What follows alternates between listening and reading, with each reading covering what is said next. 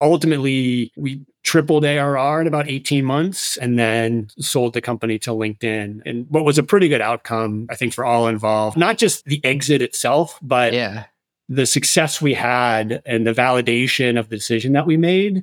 It's probably the thing I'm most proud of professionally that I've done. That validation must feel good. I, I know the money is nice when you make an exit, but there was a lot of time that had to pass to come yeah. back around to say, hey, good job. That was the right thing to do two things that I, I, learned in that process. One, again, it's a little overused, but like celebrate the wins in that transitionary period. Like big deals matter. They mattered even more to us. Like it was not just validation for the business, but validation for the rest of the employees that like, all right, we did make the right decision. I am on board a company that I'm excited about that has really interesting outcomes.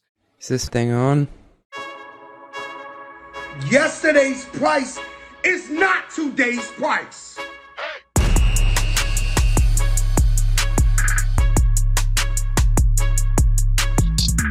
Yes, indeed, Fat Joe. Yes, indeed. Welcome to Run the Numbers, where I interview world class CFOs, operators, and the investors who fund them on how to get the most out of your company's performance. This podcast is a playbook of sorts for ambitious people in the world of finance, strategy, and operations. Today, my guest is Matt Gallatin, CFO of Stack Overflow, the largest online community for developers and one of the most popular websites in the world. Among his many other CFO roles, Matt also served at the financial helm of Drawbridge, which was acquired by LinkedIn. On this episode, we cover why doing SaaS 101 learning sessions with departments across your org is so impactful, the concept of a customer lifecycle review and how a CFO can get involved, how to make revenue lines real to technical folks throughout the organization, making bet the company type moves, and a number of stories from his CFO career that demonstrate high stress decision making in action. Matt takes us back to a specific moment at Drawbridge on this podcast where they made a bold move to shut down a line of business that made 90% of the company's revenue. It was a true burn the ships type move that you don't hear about so often. And on a lighter note, Matt and I nerd out on our favorite benchmarking reports and riff on what we've learned from the hundreds of hours we've spent in the depths of company S1s. All this and much, much more after a short word from our sponsors. Well, you know what I always say maintaining compliance is never complete, which is why most security and IT teams feel like they're always in audit purgatory. I'm there right now. But there is a solution, and it's easier than you think. Escape the infinite loop by using ThoroPass's compliance and audit solution. ThoroPass is the only solution using AI infused technology and in house auditors to take your team from start to stamp without leaving the platform. As a winner of multiple G2 awards, including top awards for usability and service, your team is in good hands with ThoroPass. From onboarding with dedicated experts to audits from in house auditors who know every aspect of your framework needs, you can have complete confidence in your ThoroPass compliance journey. ThoroPass is the only solution to offer audits for your most needed security frameworks. I'm talking HIPAA to HITRUST and SOC 2 to ISO 27001. Woo! If you need PCI, DSS, pen tests, or any other major compliance framework, ThoroPass can hook you up. With ThoroPass, you never need to worry again. Relax, we fix audits. Find more at thoropass.com. That's T H O R O P A S S.com. Tell them your boy CJ sent you. They'll hook you up. Boom. Matt, thank you for joining the number three podcast in Zambia. I appreciate you coming on today. Yeah, no, great. Thanks for having me on, CJ. So, I wanted to start out with a concept that me and you have bounced around a bit offline, and that's tying together the SaaS model for the whole company. And it's it's one of those things that I go through every day, just trying to explain to people how we make money and, and why we're parking certain resources in certain areas. Can you just talk about why it's important to tie together the entire operating model across the company and, and not just focus on sales? Yes, I think in particular in this environment that we've been in over the last 18 months or so, I think it's really important for you know everyone in the organization to understand one the vernacular of SaaS, two the operations right. of SaaS, and like three what makes a good SaaS company good. I think it's really important for the CFO is in a position where he or she sits at the nexus of all this information. And we sort of take for granted this idea that everything stitches together, that you know, leads convert to pipeline, convert to bookings, convert to ARR, convert to revenue, convert to profit, and then convert. Then they have upsells and renewals and all these things associated with it. Like CFOs and finance teams intuitively understand that because that's the whole model. But if you think about that process, marketing has a piece, sales has a piece, CS has a piece. Underneath it, product and engineering and DevOps have a piece, you know, some of which is maybe a standard deviation away removed from the actual sort of go to market motion, but everyone's sort of complicit or associated with this process. But everyone's so subsumed in their day jobs of doing that marketing lead or building pipeline or launching the product that they don't always see that interconnectivity, that overlap, and that sequencing between all of the different parts. And so I think it's incumbent upon finance to sort of raise that profile and highlight that for the organization. Since we last met, Matt, I've actually done two SaaS 101 combos, yeah. one with the product team and one with the engineering team. Can you tell the audience what a SaaS 101 combo is and what usually goes down? Yeah, so it's something that I and this this came out of it was a call that I was on and talking to the head of marketing at a company I was at and, and, sort of talking about sort of the upsell motion and product SKUs and things like that. And it was just completely foreign to her to think about. She knew what NRR was, but like this idea that the product portfolio will eventually impact NRR. And I was like, well, that it sort of seems intuitive to me, but again, that marketing person in that role in that function is thinking about brand and white papers and pipeline and not necessarily how does our product portfolio impact net dollar retention? And that was an, a fairly senior person at the company. I was like, well, if, if she doesn't understand it, then yeah. there probably a lot of other people that don't understand it. And so I literally did a SaaS, what I called SaaS 101 training session where you know, I started with the vernacular of SaaS, the acronyms of SaaS. What does ARR mean? What is ACV? What is TCV? What are the differences? ARR, NRR. You know, because we we bandy about these terms like everyone understands it, and people understand the term that's most relevant for them, but not sort of all the other terms. Then like, you know, okay, why do these things matter? What what do investors look at from a metrics perspective?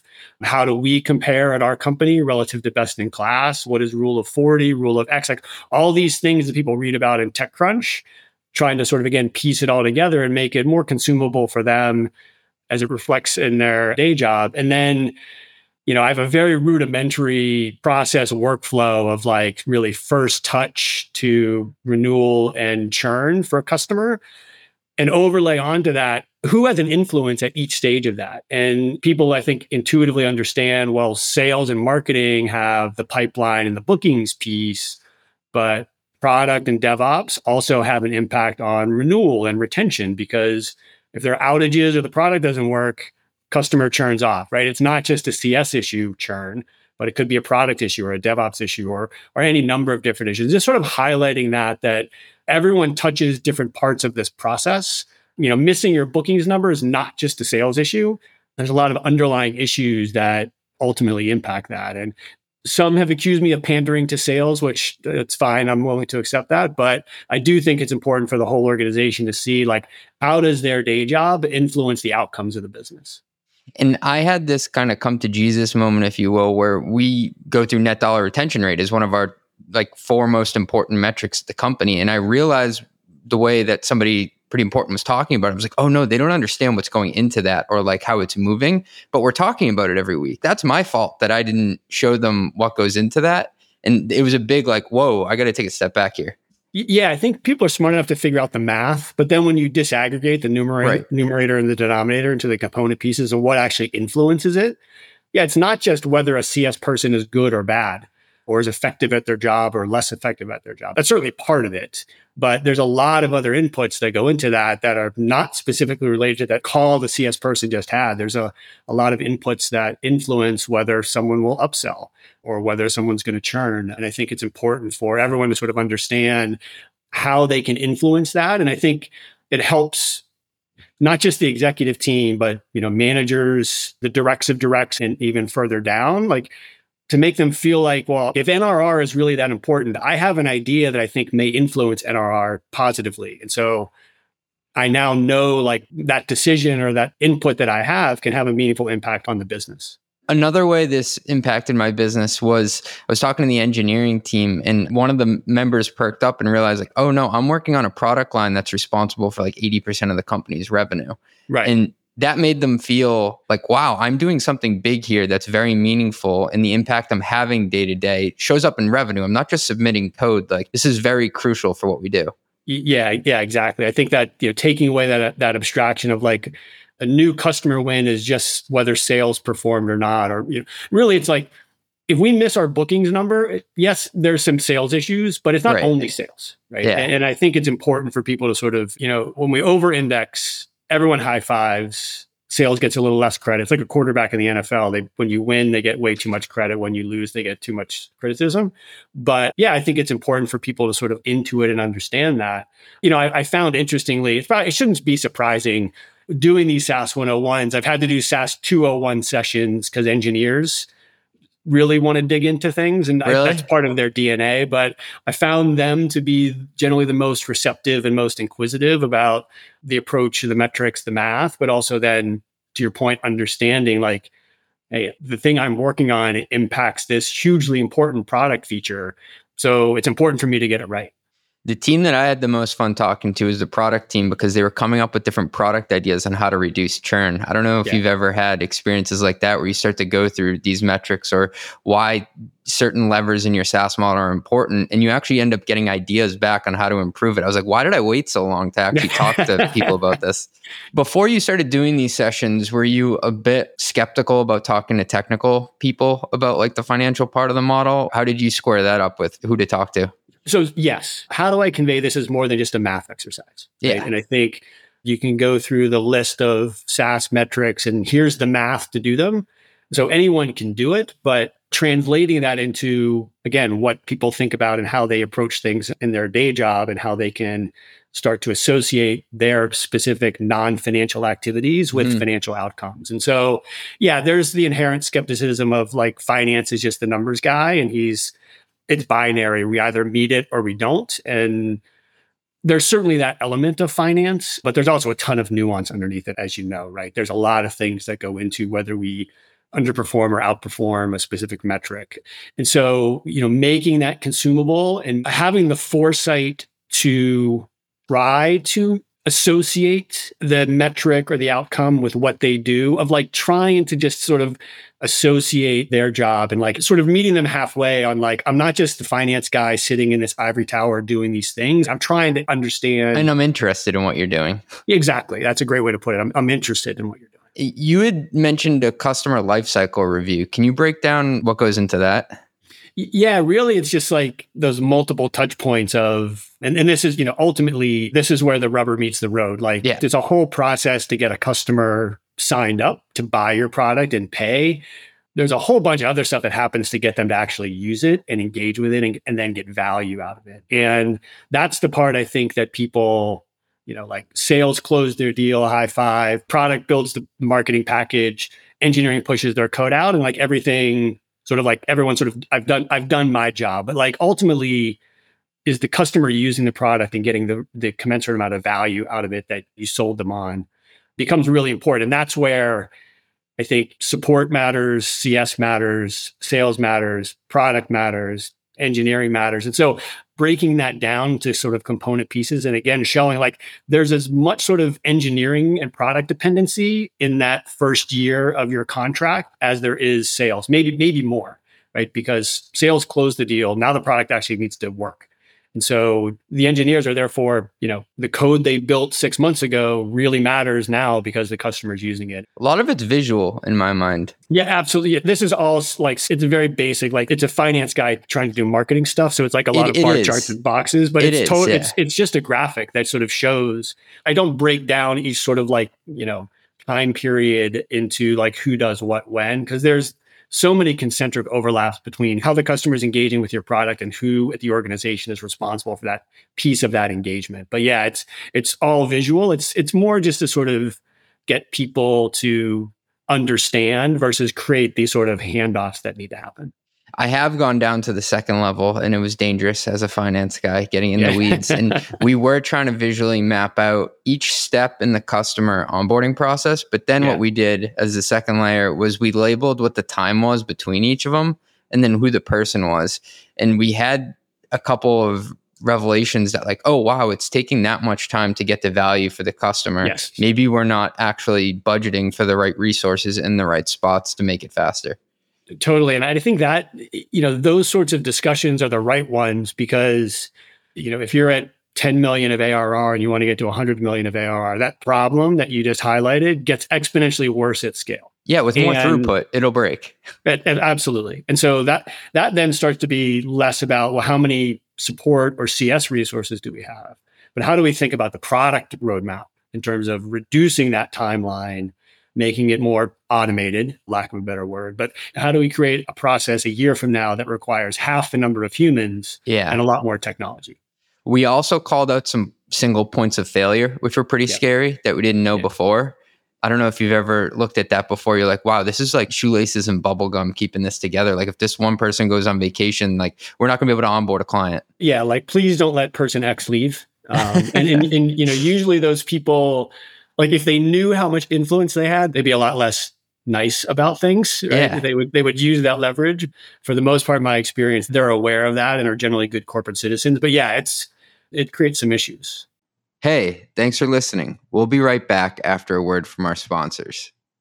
As a SaaS CFO, I know firsthand how difficult it is to report on SaaS metrics.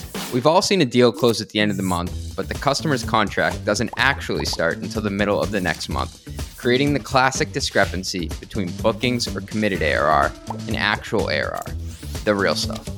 That's why I'm so pumped to be partnering with Maxio, a company trusted by thousands of SaaS companies to understand these reporting nuances. They basically built and automated the SaaS dashboard I tried to manually cobble together for three years. In 2022, SaaS Optics and Chargify combined to become Maxio, the only billing and financial operations platform that was purpose built for B2B SaaS. They're helping SaaS finance teams automate billing and RevRec, manage collections and payments, and put together investor grade reporting packages. Visit maxio.com slash run the numbers to learn how Maxio can help you supercharge financial operations in 2024. Request a demo using the Run the Numbers link and receive a 10% discount on your first year with Maxio. That's maxio.com forward slash run the numbers. The next thing I wanted to talk about, Matt, is you worked at a company called Drawbridge where you're the CFO, and you made a very bold move to shut down a line of business that made up around 90% of the company's revenue. I had to read it three times when you sent it to me. Yeah. Can you take us through that decision? Yeah, I'll, I'll, provide some context on the business first. I think it'll set the foundation. So you think about companies like Google, Facebook, Amazon, you're pervasively you're always logged in to their services across multiple devices. So you know they know when you're engaging with their content on your mobile phone on your ipad on your work computer your home computer your connected tv and then they know that the person who's living with you on all these other devices is engaging with their content and using their services. And they know those are separate people separate devices even though they might be very close to each other. So they have first party deterministic data that's the value exchange we've given to them. You give us the service for free, we'll give you this first party data.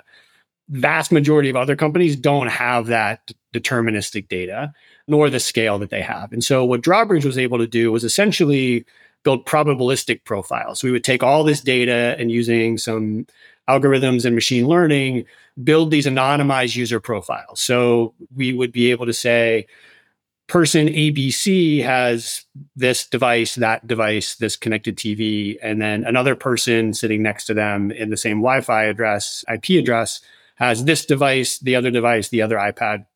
We think these devices belong to these people, and we think these people are different. And we were able to do that with like 90 plus percent accuracy. So when we would compare wow. it, so so highly accurate, but it was all anonymous. And so eventually over time, we built this graph that we called it. 300 million users globally and 2 billion devices. So we were able to associate a pretty large chunk of people, again, who we thought these individuals were and which devices they were using. And, and so the initial monetization strategy was using that to provide a ad tech offering, a managed service offering where we would work with agencies and brands to run their advertising campaigns. You know, one of the great things about the ad tech ecosystem, really low barriers to entry. So you can you can get dollars in revenue coming in pretty quickly. It's also one of the bad things about it because like anyone can disintermediate you all the time and the dollars can go away. And so we were able to build the business to a pretty decent size scale. And alongside that, we started to get customers coming to us and saying, Hey, I don't necessarily want to run an ad campaign, but I'm really interested in that data that you have about who you think my users might be. So can I just get a piece of the data? And so we would say, sure, we'd sort of slice off a piece of data and license that to them.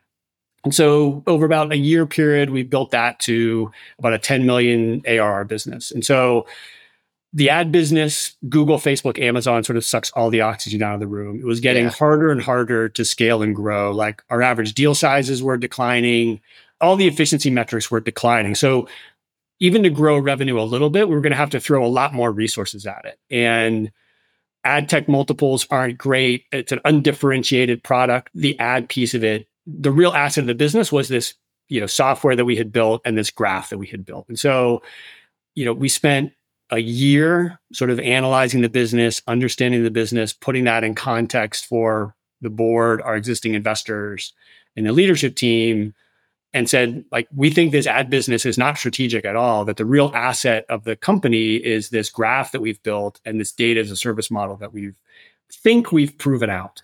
And so, whether revenue is good or bad, getting rid of 90% of your revenue is hard. And so, we essentially shut down the ad business. We sold a little piece of it to a third party, sort of a very small sort of asset sale. You know, unfortunately, got rid of about a third of our organization that was associated with that business. And the word pivot's an overused word, but really refocus the business on this data as a service model that we were building. And so, while we had some proof points about it, you know, it was sort of a BD's founder led negotiated sale. Like, could we actually build a robust go to market, repeatable go to market motion? Can we build a product portfolio that evolves this over time? Can we scale and grow this business and invest behind it to get to sort of a meaningful outcome from a revenue perspective? So yeah, it was a pretty big burn the boat kind of moment. You know, we we we had nothing, nothing of the legacy business left and really focused on this new what we hope to be value driver for the business and made that decision sort of mid part of my tenure at the company. So about 18 months into my tenure there. When you hear about these moves, the initial gut reaction is to say, wow, like there must have been this huge, this one point in time where you had to just make a decision. But it sounds like you analyzed it for a while, almost a year. So it wasn't like it was just a gut punch where you had to just shift quickly. Or, or was it? Correct me if I'm wrong. The magnitude of the change, it wasn't just sort of like, you know, we'll get rid of one product line and focus on this other product line. Yeah. It was a it was a completely different sort of product, go to market motion, organizational structure. And obviously, like the board really pushed us on it, right? Is this the right decision? As did the other investors. We would have done it anyhow, but we you know certainly felt a compulsion to make sure we did as rigorous an analysis as we could. Intuitively, I think we all felt it was the right decision to make Yeah. just due to sort of macro factors, the reality of the business, but putting the math together and really analyzing why you make the decision, we spent a lot of time debating that and, and, went through some pretty rigorous analysis around it. It's a brave move because a lot of companies wait too long to cannibalize themselves. Yeah, you know, in hindsight, we probably waited a little too long. I think everyone Um, waits a little like too like long. everyone. um, but I've also been at companies where we never make the decision, and ultimately credit to our CEO and the board and the rest of the leadership team to make that decision, and then you know execute afterwards, right? yeah, that's only half of it. You still have to go build the business. Yeah, it's like crap. Now we, we really did catch the tiger by the tail here, and now what do we do? And so we had to really change our go to market motion, product portfolio. The core engineering, like the core asset, was largely the same. This graph we had built, but now sort of the product layer that we were using to monetize that asset needed to be changed. We had built this sort of again like you know curated, bespoke, manual process to sort of get data to third parties, but you know how do we build like a self-service product? How do we get it integrated into other third parties and partners on a more automated sort of api basis? How do we build a go-to-market motion that is a saas business model with how do we build comp plans right? How do we do all of these things of becoming a saas business sort of midway through the life cycle of the company? And then needless to say like capital constraints are different like banking requirement like we had a line of credit with a bank and that was sort of like making that pivot and that shift they weren't super comfortable with. So like we were walking the razor's edge there on, on sort of that relationship and that negotiation. So there was a lot that had to happen just to set the foundation in place for the new business, let alone sort of scale it and monetize it and grow it. And then ultimately we tripled ARR in about 18 months and then sold the company to LinkedIn. And what was a pretty good outcome, I think, for all involved, not just the exit itself, but Yeah. the success we had and the validation of the decision that we made, it's probably the thing I'm most proud of professionally that I've done. That validation must feel good. I, I, know the money is nice when you make an exit, but just you made a decision that had a very long, there was a lot of time that had to pass to come yeah. back around to say, hey, good job. That was the right thing to do. Two things that I, I learned in that process. One, again, it's a little overused, but like celebrate the wins in that transitionary period. Like, big deals matter. They mattered even more to us. Like it was not just validation for the business, but validation for the rest of the employees that like, all right, we did make the right decision. I am on board a company that I'm excited about that has really interesting outcomes. And then secondly, like you can't repeat enough why you made the decision. You can't over communicate and you can't do it frequently enough to remind people this is why we made the decision. Like when things got a little bumpy, there was like some nostalgia for the old business. And we're like, look, the old business wasn't all that great. It was what you knew and what you're probably comfortable with, but it wasn't all that great of a business. Like, let's not forget that piece. And so that was the message in that situation. But the overall theme and learning is like, repeat that message over and over, whatever it might be, in whatever state the business is in, and just remind people like why you're here, why what you're working on is important. You can't repeat it and reinforce it enough. One of the messages I feel like I'm always repeating is that not all revenue is created equal. Yes. What was that conversation like? How do I abstract like market multiples on ads versus SaaS to like the constituents inside the organization that that don't necessarily sort of follow this, you know, day in day out. Um, right. And you know, it was showing some basic math, like these companies that we all sort of knew or viewed as peers in the ad tech market that maybe they had gone public or there was press about it of like look this is not a great business relative to other companies that are more analogous to the SaaS business. And look what they're doing and look at the kind of multiples that they're getting. And less about like you know is it 4x versus 8x but really like growth and trajectory right? Sure. like what's valuable to these businesses? The ad tech business there's no repeatability at all right? Like no, if, one time if you know anything about the business it's like 90 day insertion orders. That's great. You run a campaign, you restart at zero. Like maybe they'll renew, but like campaigns change, seasons change. There's no sort of recurring nature to the business. So new quarter starts, you basically sort of start at zero again. And that's it's a tough slog for people to have to work through relative to SaaS, where you're, as we know, like stacking revenue on top of each other. Things like that, just sort of trying to find a way that makes that consumable to people that they can intuit the value of it. So you probably needed a lot of SaaS 101 conversations. There was definitely a lot of SaaS 101. this is like the SaaS summer course. Like, right. this is what a SaaS commission plan looks like. Yeah, like you it, take that for granted. Like because most companies when they make a change, it's like, well, it's still SaaS. I can still Correct. use some some of this stuff that I got kicking around, but you're literally building it from scratch. Yeah, what do quotas look like? Like this is the rough ratio. If you look at benchmarks in the KeyBanc SaaS index, right? These right. sorts of companies at this size pay out this percentage of this quoted OTE ratio? Or how do we think about upsell? How do we think about churn? Who carries the burden of all, you know, all of those things? Because it was completely different than any other commission plan that we'd had in the organization before. It's such a cool story. Thanks for sharing.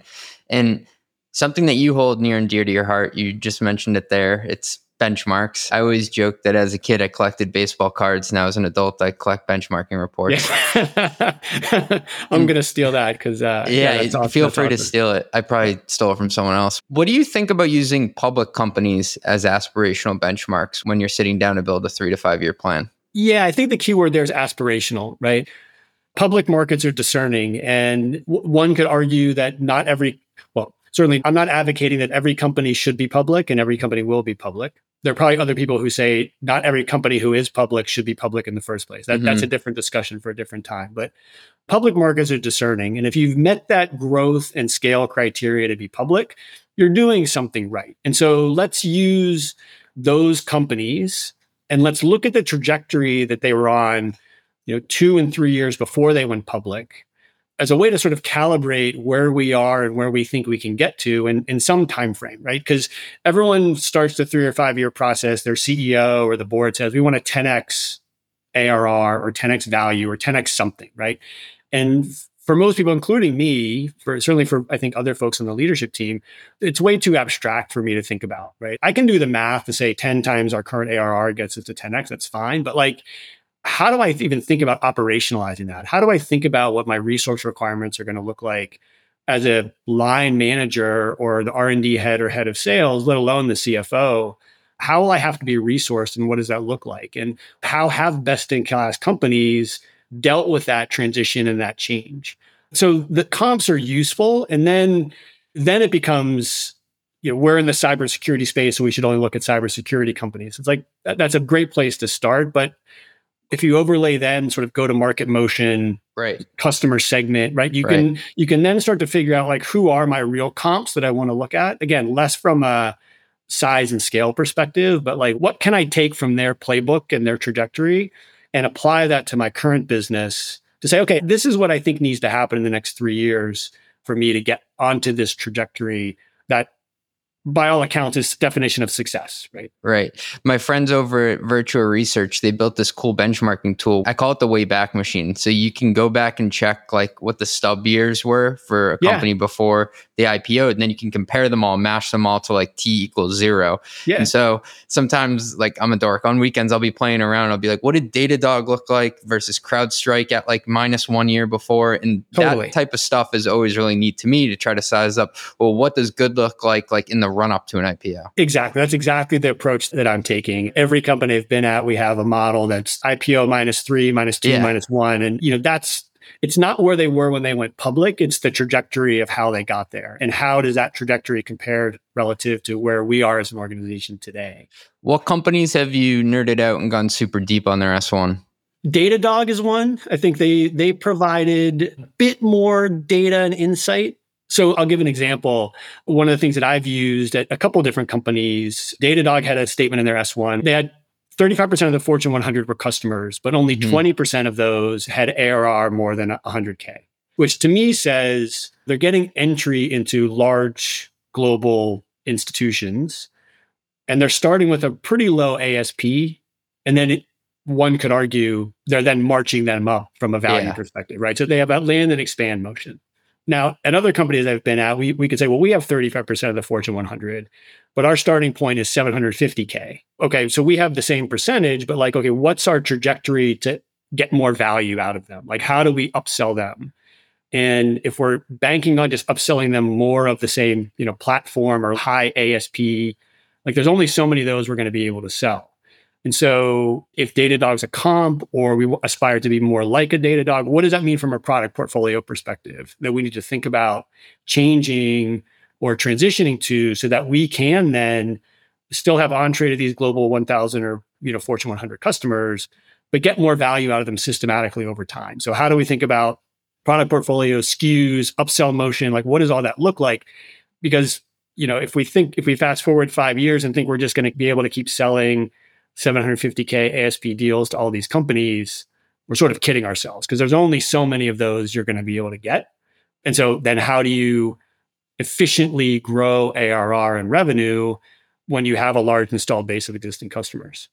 I love how you're mixing and matching different components of different business models to make it relatable because I do feel like a lot of companies will either go with the sledgehammer approach and just Yeah. take a generalized benchmark and not cut it down, or they'll be like, we're a cybersecurity company in North America, and that's the only thing I can look at. You should really broaden it to say, like, what's your go to market motion? Yes. How many employees do you have? How many products are you selling? What industry or sector is this? What part of the world is it? Who's the end consumer? What segment is this? Like, you got to actually think a bit broader and then make a comp set that's relative to you. Exactly right. I think it's super important to spend some time, to your point, not just looking at cybersecurity or developer tools or whatever it might be and saying those are our comps, but rather, you know, if you're an SMB, even though I'm selling to developers, you know, Bill.com is probably a better comp for me because they're a SMB self-service sort of go-to-market motion type company. So maybe I my product needs to look a little bit more like that. My go-to-market needs to look a little bit more like that than a large enterprise-centric, partner-dependent type of company that's completely different.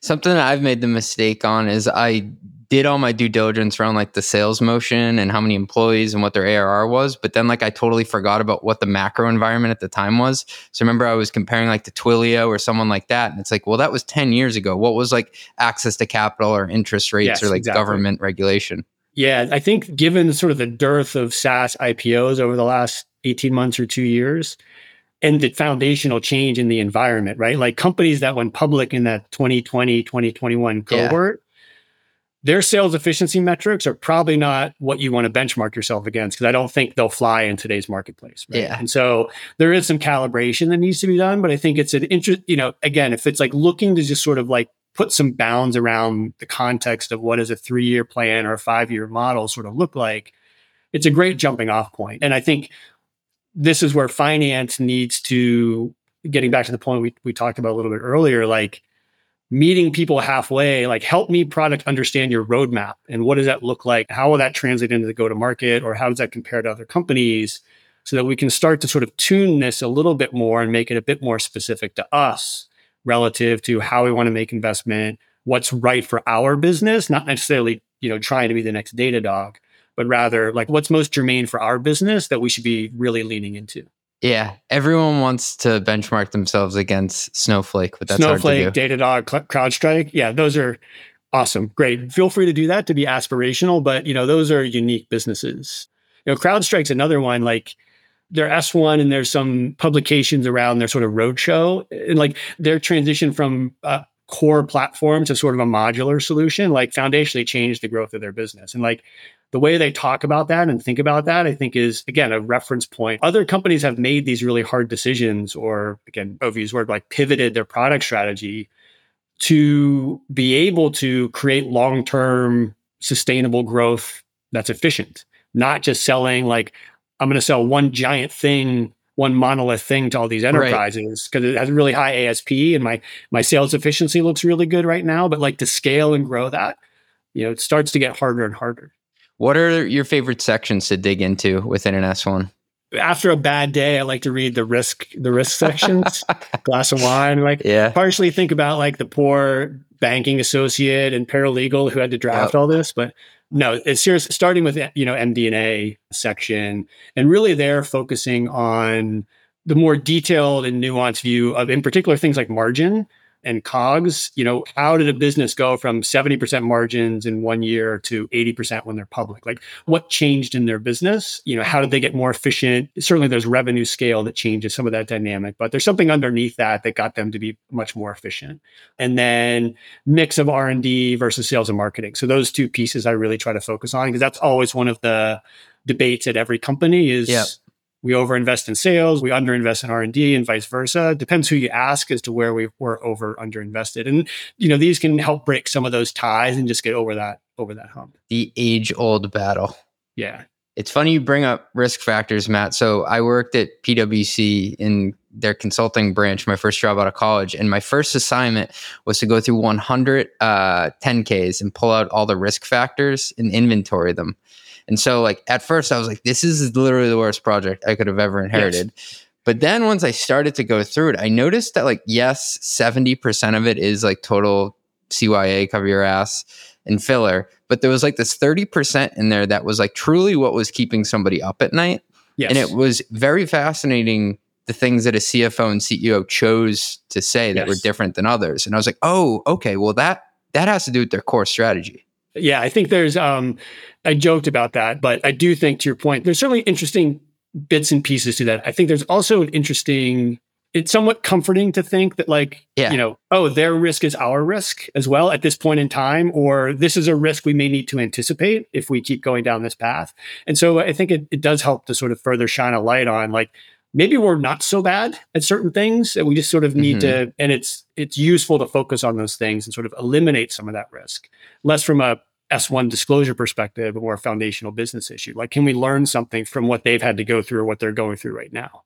Yeah. And I think as a CFO too, it's our job to figure out what level of risk and which specific risks are we comfortable with underwriting. Because if you don't right. underwrite any risk, then you're not really going to have a company. Like, you're not going to be innovative. But it's what am I cool with saying, like, yes, we're signing up to potentially be exposed to that? Yeah, totally. There are a lot of benchmark reports out there. Can you hit us with a couple of your favorites? Which ones do you download each year? I think Bessemer's good, better, best frameworks are always yep. really good.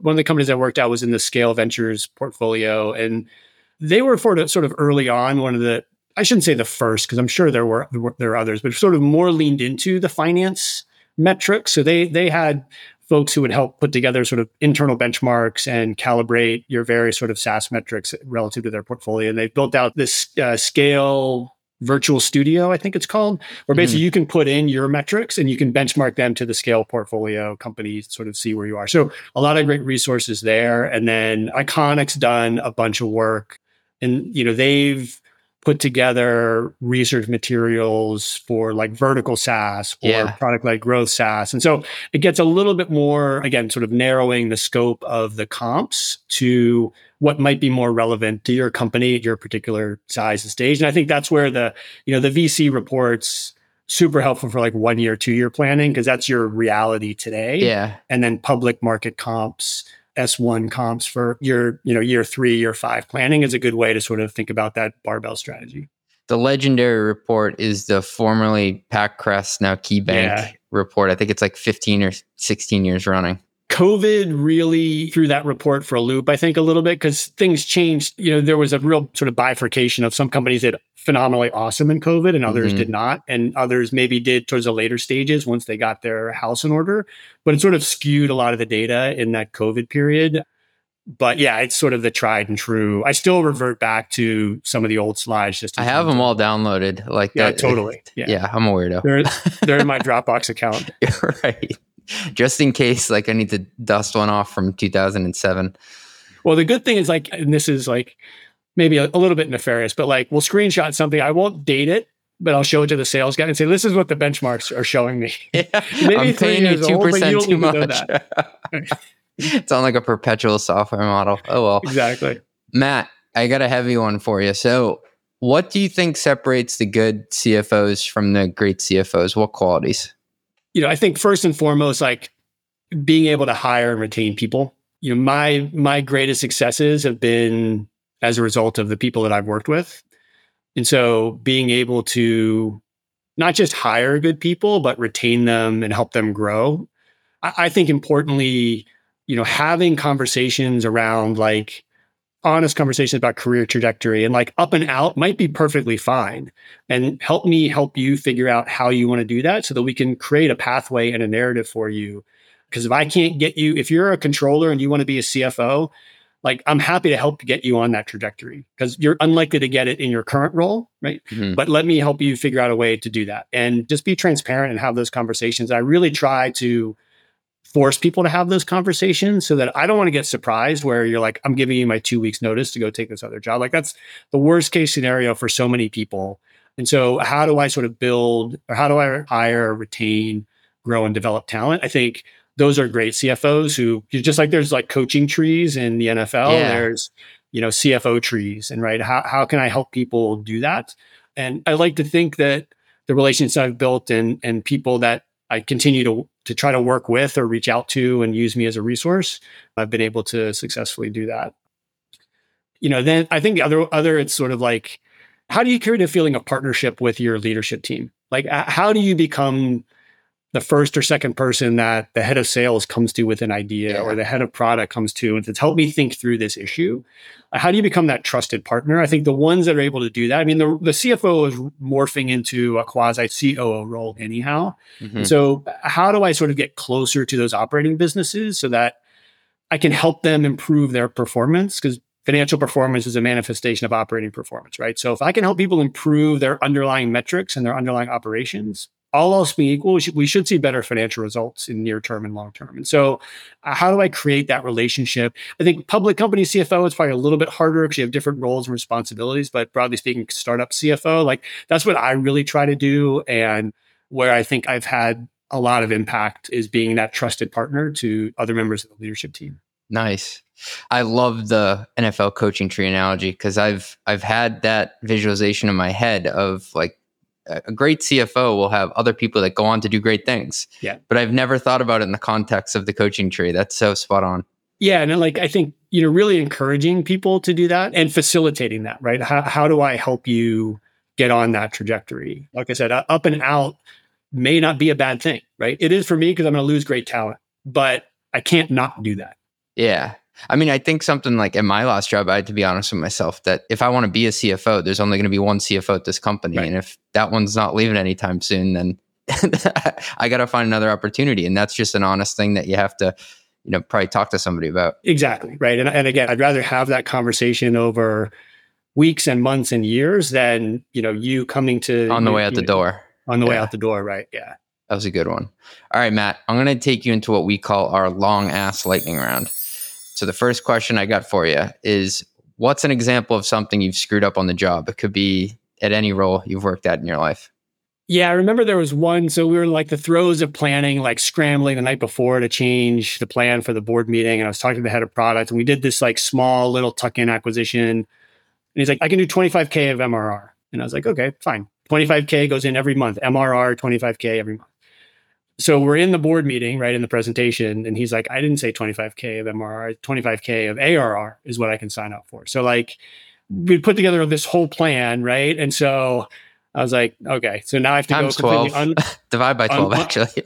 yeah, exactly. That's so happened. it's like we go completely unwind the plan, sort of redo it.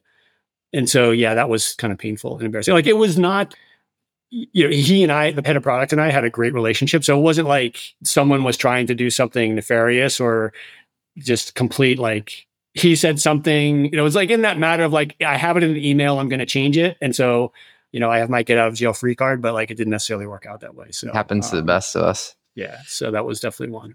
If you could tell your younger self something knowing what you know today, what would you tell him? Live internationally when you're younger. Did you live internationally?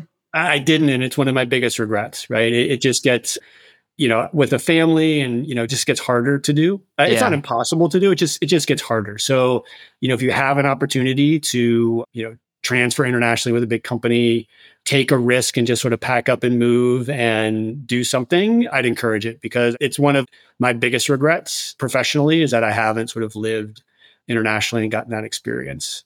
That's a good one. I too didn't live internationally. And today I'm saying that would have been cool if I lived in Yeah. Switzerland or London or something for a while. Exactly. I'm encouraging my kids who are in high school and college to think about that. Go have a croissant in Paris. Yeah, exactly. Yeah. Roll the theme music, producer Nancy. And with that, it's time to rep yo stack, sponsored by Tropic, the next gen procurement platform helping modern CFOs take control of their budgets and bottom line. By combining approval workflows, supplier management, and pricing benchmarks all in one place, Tropic makes savings opportunities easy to find and act on. Visit tropicapp.io to learn how. All right, Matt, can you walk me through your finance software stack? What tools are you using to get the job done? Yeah, I think it's pretty similar to everyone else's. We use Sage Intacct for our ERP, Tipalti for AP, FloQast for close management, Expensify, Navan for travel, Carta for cap table, Avalara for tax, Zuora for CPQ and billing. So pretty standard stuff for the most part. We got some friends of the pod in there. We had Charly Kevers of Carta on, and Yeah. we had Razak Jallo of FloQast on. So shout out to them. Good tools. Yeah, awesome tools. You know, I know Carta's it's still an awesome tool. And I, I value it more from the perspective of like gone are the days of like the random person asking me like how many shares vested this month? Can you pull a report for me? It's like you can go self-service Yeah. in Carta. Like that's the best part of Carta. You will have to rip Carta out of my cold dead hands. Yeah, absolutely. Yeah. All right. Last one I got for you. What's the craziest thing you've ever seen someone try to expense? it was less of a specific thing, but when I first started at a startup, so I left Yahoo, was working at sort of an ad tech media company based in New York. The sellers were in New York. And I kept seeing these expense reports come in for sunglass parties. And I was like, What? oh, must be, yeah. So must be like, you know, funniest sunglasses wins or Yeah. whatever. So we're going to go get dinner or whatever. Everyone wears their funniest sunglasses. Ha ha ha. It's like, no, we basically take media planners for drinks and dinner, and then we go to Sunglass Hut and buy them sunglasses. Why I've never heard of that as as an activity with partners. It was activity is sort of a, a generous way of. Uh, we just of- went of- shopping. yeah, basically, yeah, exactly. Went shopping, so sunglass parties was a euphemism for like, yeah, shopping. Just get some Uh, Ray Bans and buy some ads. Yeah, you know, being at Yahoo in the corporate finance group, like I never saw any of this. So like, it was completely unaware of whatever was going Right. on, and so you know, dropped into startup world and seeing all these expense reports, I'm like, what the heck is going on? Right. So- Can I get a pair at least? Yeah, exactly. cool. Matt, this has been a blast. Thank you for all the wisdom and thanks for being generous with your time. Yeah, no, I appreciate it. I'm a big fan of the uh, of the pods and the videos. Appreciate it, man. Roll the credits, producer Natalie. Run the Numbers is part of the Turpentine Podcast Network. It is produced by Natalie Torin and edited by Justin Golden. Album artwork by Some AI Thing. Yelling and intro by Fat Joe. If you made it this far, please give us five stars. I really need this.